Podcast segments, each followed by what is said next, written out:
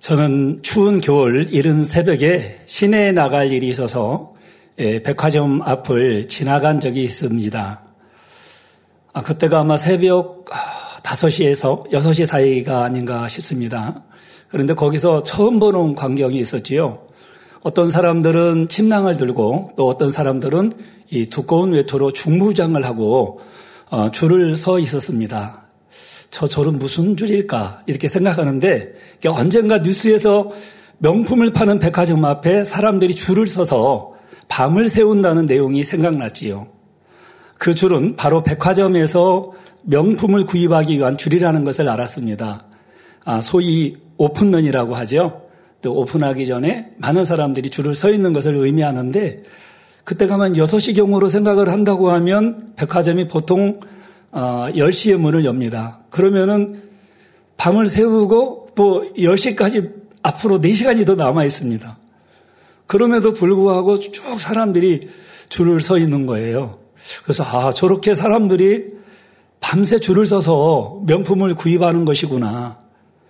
왜 사람들은 밤샘하면서까지 명품을 좋아하는 것일까라고 생각해 보았습니다.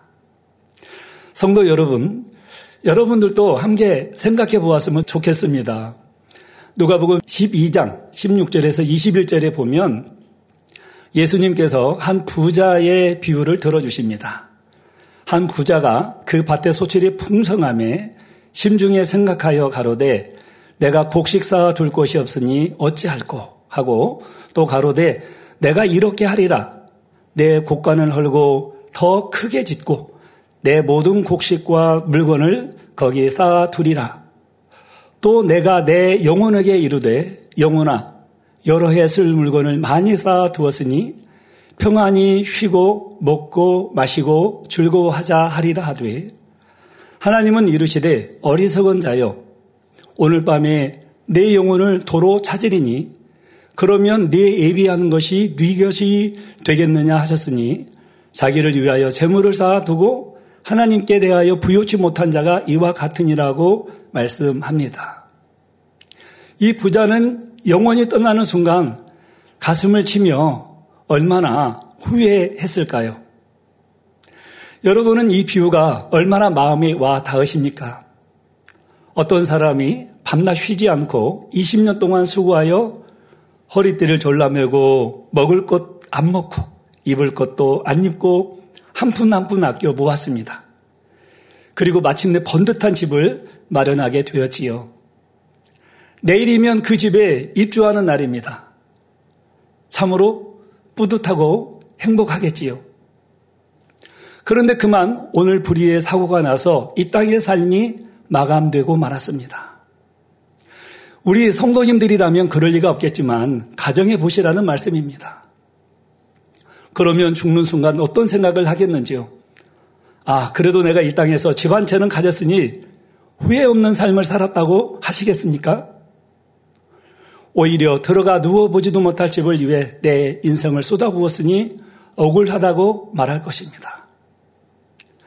또 학생이나 청년들이 열심히 노력해서 좋은 직장을 얻었다고 하겠습니다. 아까처럼 명품 옷을 줄을 서서 명품 옷을 입고 또 명품 가방을 들고 고급 자가용을 탐으로 또 이성 친구들에게 인기도 많습니다. 친구들과 유명한 고급 음식점을 찾아다니고 틈틈이 휴가를 내어 해외여행도 다니지요.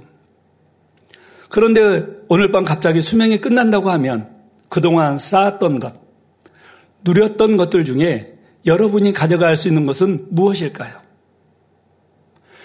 여러분이 하나님의 심판대 앞에 설 때 저는 밤낮으로 노력해서 성공했고 이렇게 많은 것을 즐기다가 왔습니다라고 자랑스럽게 하나님께 말할 수 있을까요?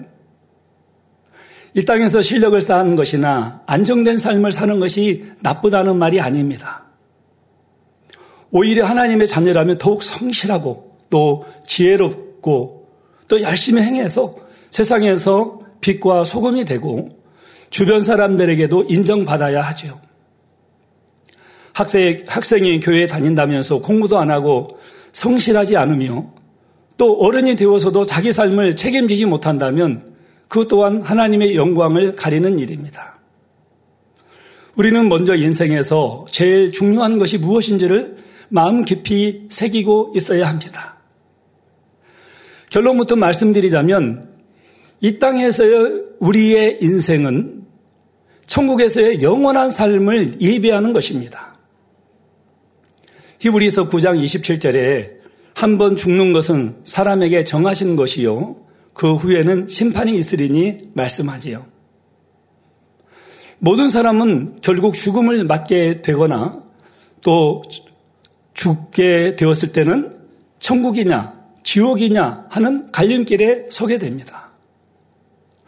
그러면 우리는 무엇을 진정 가치 있게 여겨야 하며 무엇을 추구해야 할까요? 오늘 본문 빌립보서 2장 5절에 너희 안에 이 마음을 품으라 곧 그리스도 예수의 마음이니 하는 말씀대로 주님의 마음을 품는 것, 여기에 우리들의 목표를 두어야 하지요. 이 시간 그리스도 예수의 마음을 품으려면 어떻게 하는지에 대해서 말씀 증거합니다. 말씀을 통해 단 한 번뿐인 이 땅에서의 인생을 가장 가치 있게 만들어 가실 수 있기를 주님의 이름으로 기원 드립니다. 사랑하는 성도 여러분, 영원히 변치 않는 참된 가치인 그리스도 예수의 마음을 품으려면 첫째, 하나님을 제일로 사랑해야 합니다. 예수님의 마음에는 아버지 하나님이 가득하시기에 오직 그 섭리를 이루어드리기 위한 삶을 사셨습니다. 창조자 하나님과 근본이 하나이시며 모든 영광을 누릴 수 있으셨지만 어떤 권세나 영광도 구하지 않으셨지요. 조롱 멸시 천대를 당하시고 십자가를 지신다 해도 아버지 하나님의 뜻을 온전히 이루어드리기만 원하셨습니다. 아버지 하나님을 너무나 사랑하셨기 때문이지요. 또한 성경상에서 에녹 선지자님은 하나님을 기쁘시게 함으로 이 땅에서 하나님과 동행하는 삶을 영위했습니다. 하나님께서는 65세 때부터 300년 동안 에녹과 동행하시다가 산채로 하늘로 옮기셨지요. 평균 수명이 900세에 달하던 당시로서 365세라는 나이는 청년의 나이에 불과했습니다. 히브리서 11장 5절에 믿음으로 에녹은 죽음을 보지 않고 옮기었으니 하나님이 저를 옮기심으로 다시 보이지 아니하니라. 저는 옮기우기 전에 하나님을 기쁘시게 하는 자라 하는 증거를 받았느니라고 말씀합니다. 즉 에녹이 하나님을 기쁘시게 하는 자라는 증거를 받아 죽음을 보지 않아도 될 만큼 죄가 전혀 없는 깨끗한 마음을 이루어 이 하나님을 기쁘시게 했음을 알 수 있지요. 에녹은 이런 마음을 이루기까지 나름대로 연단을 받아야 했습니다. 에녹 선지자님에게도 많은 형제가 있었는데 어느 누구와도 화평을 깨트리지 않고자 노력했지요. 항상 양보했고 시기질투하지 않았으며 욕심이나 사사로운 감정도 품지 않았습니다. 하나님 말씀은 물론 부모님 말씀에도 항상 순종하며 자신에게 주어진 일에 최선을 다했지요. 이렇게 에녹은 마음의 성결을 이루고 마침내 65세가 되었을 때 하나님께서 기뻐하실 만한 수준에 이름으로써 하나님과 동행하는 삶을 살기 시작하였던 것입니다. 또 에녹이 하나님과 동행할 수 있게 된 더 중요한 이유가 있지요. 바로 하나님을 깊이 사랑하여 교통하기를 즐겼다는 점입니다. 에녹은 이 세상에 있는 것이나 이 세상 그 누구보다도 하나님을 첫째로 사랑했습니다. 홀로 하나님을 찬양하고 하늘과 자연을 바라보며 하나님을 그리워했지요. 하나님께서 동행해 주신 뒤로는 더욱 그리했습니다. 이처럼 에녹이 하나님을 사모하여 찾고 갈망하니 하나님께서도 동행해 주시고 결국 이 땅에서 수가 다하기 전에 산채로 데려가셨지요. 진정 누군가를 사랑한다면 그가 원하는 것을 무엇이든 어찌하든 해주고 싶을 것입니다. 우리 당회장님께서 만난 하나님은 너무나 좋은 분이셨습니다. 저희가 만난 하나님은 너무 좋은 분이십니다. 아무도 도와줄 수 없는 절망 속에서 모든 사람이 외면했지만 하나님은 당의자님을 만나 주셨고 죽을 수밖에 없었던 질병을 치료해 주셨지요. 인생의 밑바닥에서 몸부림치던 7년의 세월에 너무나 처절했기에 그 고통에서 건져주신 하나님의 사랑도 그만큼 크게 다가왔다고 하셨습니다. 당회장님은 이런 말씀을 하실 때 늘 눈물로 그 말씀을 하시고 하셨던 것을 볼 수가 있습니다. 더구나 죄인으로서 영원한 지옥불 속에 떨어질 수밖에 없었던 영혼을 하나님께서 건져주셨다는 사실도 깨달으셨지요. 우리를 구원하기 위해 우리 예수님께서 어떤 고난을 당하셨는지도 알게 되셨고 그 사랑 때문에 눈물을 흘리며 많이 우셨다고 하셨습니다. 여러분은 누군가를 위해 생명을 줄 수 있습니까? 가장 사랑하는 사람을 위해서 온몸이 찢어지도록 채찍질을 당해야 한다면 손과 발에 큰 못이 박히고 십자가에 매달려서 피 흘려 죽어야 한다면 여러분은 기꺼이 그리하겠다고 할 수 있겠습니까? 또 여러분을 위해서 세상 어느 누가 그렇게 해줄 수 있을까요? 우리가 아버지 하나님을 알지도 못했을 때 주님은 우리를 그렇게 사랑해 주셨지요. 이런 사랑을 깨달았을 때 당의자님께서도 하나님을 첫째로 사랑할 수밖에 없었다고 하셨습니다. 그렇기 때문에 가족보다 당신의 생명보다 하나님을 더 사랑하셨습니다. 그래서 하나님의 뜻이라면 무조건 순종하셨고 주님께서 기뻐하시는 일이라면 어찌하든지 이루어 드리고자 하셨지요. 아무리 큰 핍박과 고난이 있을지라도 하나님을 사랑하여 믿음으로 승리하실 수 있었습니다. 그리고 2017년 영잔치 때 당의자님께서는 이러한 고백을 하셨습니다. 저도 그 자리에서 당의자님의 말씀을 들었습니다.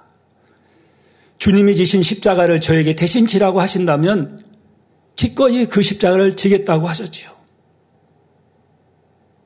이는 실로 엄청난 고백인 것입니다. 당의자님께서 성경을 모르십니까? 천국과 지옥을 모르십니까? 육체의 고통을 모르십니까? 모든 것을 아심에도 불구하고 바로 그 주님의 십자가의 고난을 대신 감당하라 하신다 할지라도 두말할 필요가 없고 망설일 필요가 없이 당의자님은 당연히 그리하시겠다라고 말씀을 하셨지요. 여러분, 십자가의 고난이 쉬운 것이 아닙니다. 저도 부활절 칸타타나 부활절 공연을 하면서 십자가의 고난의 그 씬을 연기지만 십자가의 고난의 그 씬을 연기를 해보았습니다. 그 나무 십자가, 우리 예수님이 지셨던 십자가에 비하면 너무나 가벼운 것입니다. 그리고 여기는 평평한 길입니다. 그러나 예수님께서 지셨던 그 길은 평평한 길도 아닙니다. 돌길입니다. 가다가 넘어지면 그 돌길에 넘어졌을 때 여러분들 살짝만 넘어져도 얼마나 아픕니까? 무릎이 깨집니다. 피가 철철 흐르지요. 그리고 사정없이 로마 군병들은 발로 차기도 하고 채찍으로 내리칩니다. 그것으로 끝나는 게 아니시죠. 십자가에 못 박혔을 때에 우리 주님께서 십자가상에서 얼마나 그 목마름과 그 손갈에 못 박히심의 고통이 어떠하셨을지요. 그런 고통을 아심에도 불구하고 우리 당회장님은 그 십자가라도 내가 지시겠다 말씀을 하신 것이죠. 지금 겪으시는 이 모든 일들이 바로 우리 주님이 십자가를 지신 듯한 그런 사랑으로 우리 영혼들을 위해서 만면의 영혼들이 구원받고 세상을 버리고 아름다운 천국을 또 새 예루살렘을 들어가기 원하는 마음이죠. 그 마음으로 당회자님은 이 길을 묵묵히 가고 계시는 것입니다. 우리도 하나님을 진정 사랑한다면 당리자님께서 그리스도의 삶을 본받으신 것 같이 우리도 당리자님의 삶을 본받아야 하겠지요. 그래서 아버지 하나님의 기쁨이 되기 위해 죄를 버리고 세상을 끊어가야 하며 어찌하든 당회장님과 함께 세계를 이루는 영적 장수가 되어야 할 것입니다. 죄를 지으면 재앙이 오니까 어쩔 수 없이 말씀대로 살아야 한다는 것이 아니라 사랑하는 아버지가 원하시는 참 자녀가 되어드리고 싶으니 죄를 버리고 성결을 이루기에 힘쓰는 것이지요. 직장을 다니거나 공부를 해도 내 유익을 쫓아서 하는 것이 아니라 어떻게 하면 더 경험과 실력을 쌓아서 하나님께 영광을 돌릴 수 있을까를 생각하게 되지요. 그러면 하나님께서도 하나님의 방법으로 가장 좋은 길로 여러분을 인도하실 것입니다. 이렇게 하나님을 제일로 사랑할 때래야 우리는 한 번뿐인 인생을 가장 가치 있게 살 수 있는 것입니다. 사랑하는 성도 여러분, 영원히 변치 않는 참된 가치인 그리스도 예수의 마음을 품으려면 둘째, 영혼을 사랑해야 합니다. 내 생명과 바꿔서라도 영혼들에게 좋은 것 주기를 원하시는 것이 바로 우리 주님의 마음입니다. 나무 십자가에 달려서 죽어가시는 순간에도 영혼들을 위해 중보의 기도를 올리셨지요. 이런 주님의 마음을 가진 사람들은 영혼들을 자기 몸보다 더 사랑하며 섬깁니다. 빌립보서 1장 23절 후반절에서 24절에 떠나서 그리스도와 함께 있을 욕망을 가진 이것이 더욱 좋으나 그러나 내가 육신에 거하는 것이 너희를 위하여 더 유익하리라 하는 사도 바울의 고백이 나옵니다. 바울은 무수한 핍박 속에서도 복음을 전했고 이제 로마의 호송되어 갇힌 처지가 되었습니다. 갇힌 것이 힘들거나 죽음이 두려운 것이 아니라 오히려 당장이라도 주님의 품에 안기고 싶지만 아직은 주님께서 맡기신 영혼들을 위해 하루하루의 삶을 이어간다는 의미이지요. 당회장님 또한 오늘이라도 주님 품에 안 계시기를 너무나 사모하신다고 하셨습니다. 이 땅에는 털끝만큼의 미련도 없다고 하셨지요. 그러나 주님께서 맡기신 영혼들을 위해서는 오늘도 내일도 최선을 다해 나아가신다고 하셨습니다. 예전에 하나님께서는 당회장님께 지옥을 보여주신 적이 여러 차례 있으셨다고 하셨지요. 그리고 그 지옥에서 한 영혼이라도 더 건진받도록 온 세상에 복음 전할 사명을 주셨다고 하셨습니다. 또 어찌하든 영혼들을 진리로 변화시켜 새 예루살렘을 채우라고도 하셨지요.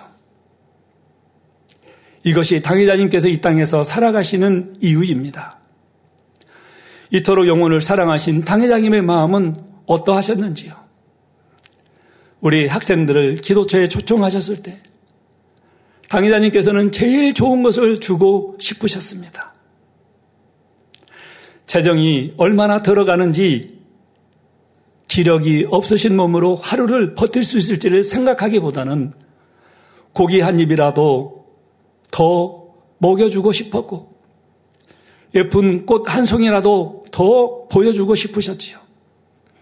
우리 학생들이 그날 하루라도 아버지 하나님 은혜의 공간 안에서 마음껏 즐기면서 천국을 느낄 수 있기를 원하셔서 정성을 다해 준비하셨습니다. 사랑하는 자녀들이 행복하게 경작받기 원하시며 영원한 천국에서도 함께하기 원하시는 아버지 하나님의 마음을 어찌하든 더 전해주고 싶으셨지요. 그러니 몇 시간씩 같은 자세로 사진을 촬영하시면서도 사진 안에 함께 있는 이들이 새 예루살렘에서도 함께하기를 원하는 마음으로 촬영하셨습니다. 아침 저녁으로 수천 명과 악수하실 때는 한 사람도 빠뜨리지 않고 모두 새 예루살렘에 데려가고 싶은 마음으로 저희들의 손을 꼭꼭 눌러 잡아주셨지요. 설령 어린아이가 엄마 등에 있어서 어린아이는 새벽에 오게 되면 잠을 자지요. 그러면은 엄마는 당회장님하고 악수하고 지나갑니다. 그러면 당회장님은 어찌 하셨을까요? 아, 우리 착하게 잘 자네 아이가 그렇게 보낸 게 아닙니다. 당회장님의 손을 뻗어서 그 어린아이의 머리를 쓰다듬으면서 빛이여 임하라 해주셨던 그 모습을 여러분들은 기억하실 것입니다. 항상 그러셨어요. 또 기도처에 학생들이 초청받아서 가는데 어떤 학생은 너무 그 광경에 흠뻑 빠져가지고 당회장님이 서 계시는데도 당회장님 서 계시는지도 모르고 이렇게 쳐다보고 가고 있는데 당회장님께서 가셔가지고 이렇게 악수를 잡고 악수를 해주시는 그 장면을 여러분들은 아마 기억을 하실 것입니다. 보신 분들은. 아버지 하나님께서도 주님께서도 우리를 그렇게 사랑하시기 때문에 그 마음으로 당회장님께서도 그렇게 저희들을 해주고 싶으셨던 것입니다. 또 어린 학생들이 행복을 느끼는 모습 속에서 우리 청년이나 장년 성도님들도 하나님의 사랑을 더 느끼고 힘을 받아 갈 수 있도록 기도하셨고요. 이렇게 자신을 내어주실수록 힘들고 고통스러운 것이 아니라 행복했다고 하셨습니다. 지나간 41년 동안 항상 그리하셨습니다. 우리 성도님들이 아버지 하나님을 사랑하여 하루하루 변화되는 모습, 믿음으로 치료받고 응답받는 간증들, 이렇게 축복받아 아버지 하나님께 영광 돌리는 일들을 보는 것이 당회장님께는 하루하루 살아갈 힘이 되셨지요. 여러분도 영혼을 향한 주님의 마음을 느낄수록 전도에 힘들 것입니다. 믿음이 연약한 영혼들을 위해 신방하고 기도해 주게 되지요. 내가 믿음이 크거나 머리된 일꾼이 아니라 해도 어린 학생이라도 청년이라도 얼마든지 사랑을 행할 수 있습니다. 기관이나 구역에 연단받는 성도가 있으면 기관원들이나 구역원들이 합심해서 기도해 줄 수도 있고 간절한 마음으로 함께 금식도 해줄 수 있지요. 형편이 어려운 영혼을 보면 내 쓸 돈을 아껴 구제도 하게 됩니다. 이렇게 사랑으로 한 번, 두 번 행하게 되면 아버지 하나님께서 그런 여러분을 얼마나 기뻐하시며 얼마나 큰 은혜를 주시는지 체험하게 되지요. 죽을 수밖에 없는 영혼들을 살려내고 잠시라도 지쳤던 영혼들이 다시 새 힘을 받고 일어서게 하는 것, 이것이 너무나 가치 있는 일이기 때문입니다. 에베소서 2장 10절에 우리는 그의 만드신 바라 그리스도 예수 안에서 선한 일을 위하여 지으심을 받은다니 이 일은 하나님이 전에 예비하사 우리로 그 가운데서 행하게 하려 하심이니라는 말씀처럼 기도와 신방, 구제와 전도로 생명을 살리는 선한 일에 힘써 행해 나아가시기 바랍니다. 그러면 이런 사람들에게는 어떤 복이 임할까요? 요한 3서 2절에 사랑하는 자여 내 영혼이 잘됨같이 내가 범사에 잘되고 강건하기를 내가 간구하나라는 말씀대로 무엇보다 영혼이 잘되면 범사가 잘되고 강건하게 하시죠. 들어와도 나가도 복을 받고 또 머리가 될지언정 꼬리가 되지 않게 하십니다. 시편 127편 1절에 여호와께서 집을 세우지 아니하시면 세우는 자의 수고가 헛되며 여호와께서 성을 지키지 아니하시면 파수꾼의 경성함이 허사로다라는 말씀대로 사람이 스스로 쌓는 것은 무너질 수 있지만 하나님께서 주신 복은 견고하여 흔들리지 않습니다. 그리고 마침내 영원한 천국에 이를 때는 각 사람의 행한 대로 심은 대로 영광과 상급을 누리게 하시지요. 그러면 혹시 이런 생각을 하는 분이 계십니까? 저도 머리로는 참된 것이 무엇인지 압니다. 그러나 잘 하려고 결단하여 달려가다가도 낙심하고 지쳐서 세상을 바라봅니다.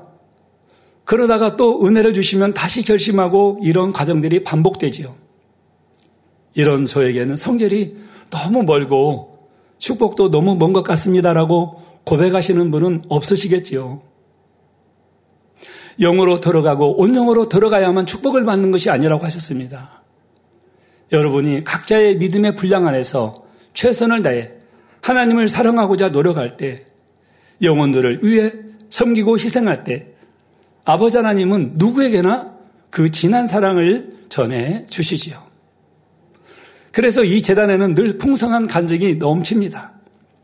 물질의 축복이나 직장의 축복, 또 치료받고 사고와 재앙에서 지킴받는 등 초신자부터 믿음의 2단계, 3단계, 영과 온전에 이르기까지 두루 기쁜 소식이 넘치지요.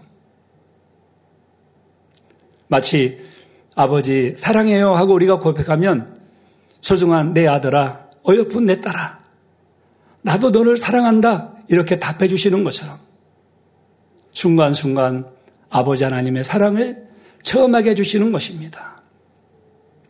그래서 이 믿음의 길을 완주할 수 있도록 아버지 하나님께서 힘을 주고 계시지요. 이런 하나님의 사랑을 붙잡고 흔들림 없이 참된 것을 선택해 나가는 성도님들이 되시기를 부탁드립니다.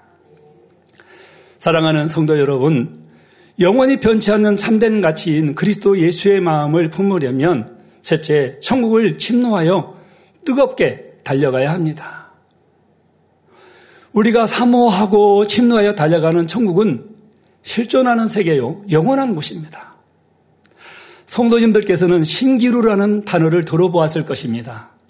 신기루란 대기 속에서 빛의 굴절 현상에 의하여 공중이나 땅 위에 무엇이 있는 것처럼 보이는 현상을 말합니다. 즉, 실제로 존재하지 않는 대상이 마치 눈앞에 있는 것처럼 보이는 이 착시 현상입니다. 사막의 여행자들 중에는 간절히 물을 찾다가 오아시스의 신기루가 나타나면 무작정 그곳을 향해 가다가 오히려 물이 있는 곳과 점점 멀어지는 일도 있다고 합니다. 이 세상에도 신기루와 같이 헛되고 부질없는 것에 마음을 빼앗김으로 점점 하나님과 멀어져 영원한 사망에 이르는 어리석은 사람들이 있습니다. 많은 사람은 이 땅에서 보이는 것이 전부인 것처럼 생각하지만 이 땅의 것은 신기루처럼 허상이요, 우리의 본향인 천국이 실상입니다. 천국의 아름다움을 사모하는 사람은 어떤 것을 볼지라도, 어떤 일을 할지라도 천국을 생각하게 되지요.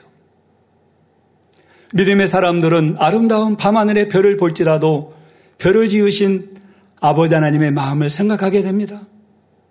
아브라함이 밤하늘의 별을 보며 무별과 같이 후손이 번창할 것을 믿음으로 바라보았던 성경상의 기록들이 떠오르지요. 맑은 하늘의 구름 한 조각을 볼지라도 천국을 생각하게 되고, 뭉게뭉게 피어오르는 솜털구름, 새하얀 양떼구름, 또 새털구름 등 다양한 구름들을 보면서 천국을 사모하는 마음이 더하게 됩니다. 또 드넓게 펼쳐진 광활한 초원을 보면 끝이 없이 펼쳐진 천국의 금잔디와 아름다운 꽃밭을 상상하게 되지요. 그 어떤 것을 볼지라도 천국을 생각하며 장차 우리의 본향인 천국에서의 삶을 그리워하게 됩니다. 우리 모두는 참된 가치를 알아 자신의 모든 것을 집중하고 사모하는 마음이 되어야 하겠습니다. 몽골의 한 성도님은 이 수도 울란바토르에서 약 2000km 떨어진 곳에서 목축업을 하면서 살고 있는데 우리 선교사님에게 물어봤어요. 그 성도님은 어떻게 예배를 드리고 있느냐 물어보았더니 이 성도님은 이제 목축업을 하고 있기 때문에 평지에 살고 계시죠. 그런데 평지는 이 데이터, 전파가 잡히질 않습니다. 그곳은 한국처럼 인터넷이 발달되지 않았기에 이 주일 예배를 드리기 위해서 데이터 전파가 잡히는 곳을 찾아 산꼭대기에 올라갑니다. 산꼭대기에서 하루를 꼬박 보내며 예배를 드린다고 합니다. 때로는 식사도 거른 채 말입니다. 그리고 그곳은 대기 불안정이나 이런 상황으로 갑자기 소나기가 내리기도 하고 비가 내리기도 한답니다. 그러나 비가 오든 눈이 오든 그분의 열정을 막을 수가 없지요. 이 성도님은 하나님을 진정 사랑하기에 천국이 너무 그립고 하나님을 만날 수 있는 예배를 이토록 사모하는 것입니다. 이런 분들의 사모함과 열정을 아버지 하나님께서는 얼마나 감동으로 받으시겠는지요. 쉽게 드리는 예배와 그 정성으로 사모해서 이렇게 드리는 예배를 하나님께서 똑같이 받으시겠습니까? 물론 어느 곳에 있달지라도 신령과 진정으로 우리를 지으신 창조자 하나님의 그 마음을 생각하며 하나님께 신령과 진정 예배를 드릴 때 아버지께서는 받으시지만 그분의 향은 너무나 진한 예배의 향으로 올라갈 것 같습니다. 우리의 영혼과 내세에 대한 이해를 돕기에 한 가지 비유를 들어보겠습니다. 만일 여러분이 태어났을 때부터 지금까지 이 장갑을 끼고 살았다면 너무나 오랫동안 장갑을 끼고 살았기에 마치 손이 아닌 이 장갑이 움직이는 것처럼 착각할 수 있습니다. 그러나 장갑을 벗으려 할 때는 장갑이 저절로 움직이는 것이 아니라 그 속에 손이 움직였다는 사실을 알게 되죠. 우리 몸과 영혼도 이와 마찬가지입니다. 사람이 건강할 때는 움직이는 몸이나 눈에 보이는 세계관이 전부라고 생각합니다. 그러나 막상 임종 과정이 시작되어 영혼이 몸에서 빠져나가려 하는 시점이 되면 자신을 움직이게 했던 것은 몸이 아니라 육체가 아니라 영혼이었다는 사실을 깨닫게 되죠. 그리고 손이 빠져나간 장갑이 스스로 움직이지 못하듯이 영혼이 빠져나간 몸도 시체에 불과하여 한 줌의 흙으로 돌아가는 것입니다. 그러면 몸에서 빠져나간 영혼은 어디로 가는 것일까요? 이에 대해 예수님께서도 요한복음 5장 29절에 선한 일을 행한 자는 생명의 부활로 악한 일을 행한 자는 심판의 부활로 나오리라 말씀하신 것과 같이 이 땅의 삶이 전부가 아니요 내세가 있어서 육의 생명이 끊어지면 영혼은 반드시 천국 아니면 지옥 이 둘 중 한 곳으로 가게 됩니다. 지혜로운 사람은 이 땅에 살아가는 모든 시간을 오직 영원한 천국에서의 삶을 준비하되 더 좋은 천국을 향해 참으로 소중하고 가치 있게 보낼 것입니다. 성도님들께서도 마태복음 11장 12절에 세례 요한의 때부터 지금까지 천국은 침노를 당하나니 침노하는 자는 빼앗느니라는 말씀대로 새 예루살렘을 향해 힘차게 달려가시기를 주님의 이름으로 기원드립니다. 아프리카 선교사로 파송을 받으신 우리 문신연 목사님, 저는 그 모습을 보면서 목사님 참 복되시다. 또 정명 목사님은 목자의 권능을 의지하고 또 목자님께서 지금까지 전해 주신 말씀을 통해서 아프리카를 이루었잖아요. 우리 문신영 목사님도 그렇게 하실 텐데, 그런데 목사님의 선교 준비 과정 짧은 시간 안에 결정되어져서 아프리카 선교사로 파송을 받으시는데 저는 우리 문신영 목사님께 참 은혜로운 간증을 들었습니다. 우리 목사님이 어머니를 모시고 아버님은 소천하셨고 어머니를 모시고 살고 있거든요. 어머니가 자세한 연세는 아마 94세쯤으로 제가 되고 있는 것으로 알고 있습니다. 그런데 목사님은 고민하시면서 어머니, 제가 아프리카 선교사로 가게 되었습니다. 그렇게 어머니께 말씀을 드렸더니 그런데 이내 이 어머니 하신 말씀이 정말 만민중앙교회는 대단한 교회로구나. 아니 그 중요한 아프리카를 보내서 이러한 선교사의 귀한 직분을 주시다니 너무나 만민교회는 훌륭한 교회로구나. 뭔가 다른 교회로구나. 정말 그 교회 당회장님은 너무나 훌륭하신 분이구나. 이렇게 고백했다는 말씀을 들어보았습니다. 그러면서 우리 문 목사님이 아멘 하고 이제 당회장님 혼능을 의지하고 또 당회장님을 대행하시는 대행님과 하나 되어져서 우리 목사님이 담대하게 행하신다고 하면 아프리카의 열매가 얼마나 클지, 이분은 정말 참된 가치를 위해서 당신의 남은 열정을 인생을 하나님 앞에 드리는 것입니다. 우리가 고국에만 있다고 해서, 가족의 품에만 있다고 해서 그것이 참된 가치가 되겠습니까? 물론 최선을 다해야 됩니다. 그러나 우리 문 목사님이야말로 정말 참된 가치를 위해서 당신의 모든 것을 드리면서 순종해 가시는구나 하면서 감사하기도 하고 부럽기도 하고, 그러면서 제 마음에 끊임없이 응원하는 마음이 생겼습니다. 사랑하는 성도 여러분, 결론을 말씀드립니다. 오늘은 참된 가치라는 제목으로 그리스도 예수의 마음을 품기 위해서는 첫째, 하나님을 제일로 사랑해야 하고, 둘째, 영혼을 사랑해야 하며, 셋째, 천국을 심노하여 뜨겁게 달려가야 한다고 말씀드렸습니다. 우리가 짧은 이 땅의 삶을 마치고 나면 신랑 되신 주님께서 우리를 데리러 오십니다. 그리고 우리는 눈부시게 빛나는 하나님의 보좌 앞에 서게 되죠. 그때 무수한 천국의 백성들 앞에서 아버지 하나님께서는 여러분을 어떻게 소개해 주실까요? 당의자님께서는 아버지 하나님께서 저와 여러분을 이렇게 소개해 주시면 좋겠다고 말씀하셨습니다. 이 아들은, 이 딸은 세상에서 나를, 여기서 나는 하나님입니다. 나를 제일로 사랑하며 살았다라고. 그 마음에 나를 사랑하는 향이 가득하여 내가 참으로 기쁘고 행복하다라고 아버지 하나님께서 저희들을 보시고 그렇게 말씀해 주실 수 있으면 좋겠다고 하셨습니다.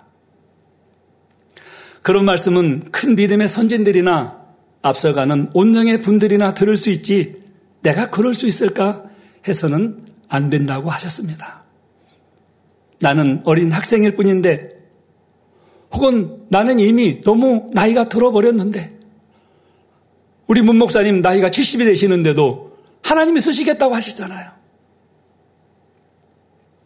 나는 배움도 부족하고 가진 것도 없고 지금의 내 모습은 이렇게 보잘것없는데 라고 이런 생각을 해서는 안 되지요.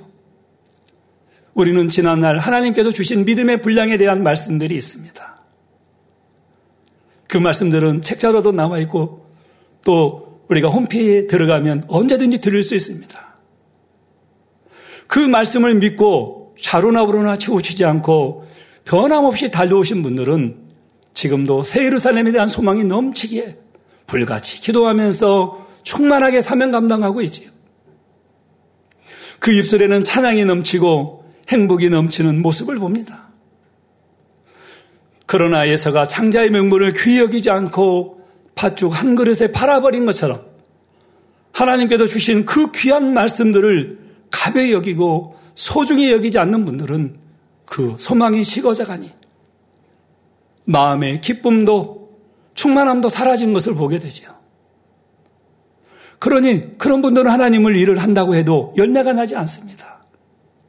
하지만 이런 분들이라 해도 이제 작정 다니엘 제라를 통해서 충만히 기도해서 예전에 성령 충만했던 순간들을 되새기시고 불같이 기도하시기 바랍니다. 전능하신 하나님이 내 아버지시니까 나는 할 수 있다. 나를 위해 십자가를 지신 주님이 계시니까 나는 할 수 있다. 내 목사님이 세상 끝날까지 나를 놓지 않으시니까 나는 너무나 작고 작지만 능히 할 수 있다라고 고백하시며 기도하신다면 위로부터 은혜와 능력을 힘입을 것입니다. 이런 마음으로 날마다 천국을 소망하며 아버지 하나님의 기뻐하시는 뜻을 쫓아 살아가시기를 바랍니다. 그래서 이 땅에서도 영광스러운 삶을 살고 하늘에서도 해와 같이 빛나는 자리에서 큰 영광 중에 거하시는 우리 모든 성도님들이 되시기를 우리 주 예수 그리스도 이름으로 기원 드립니다.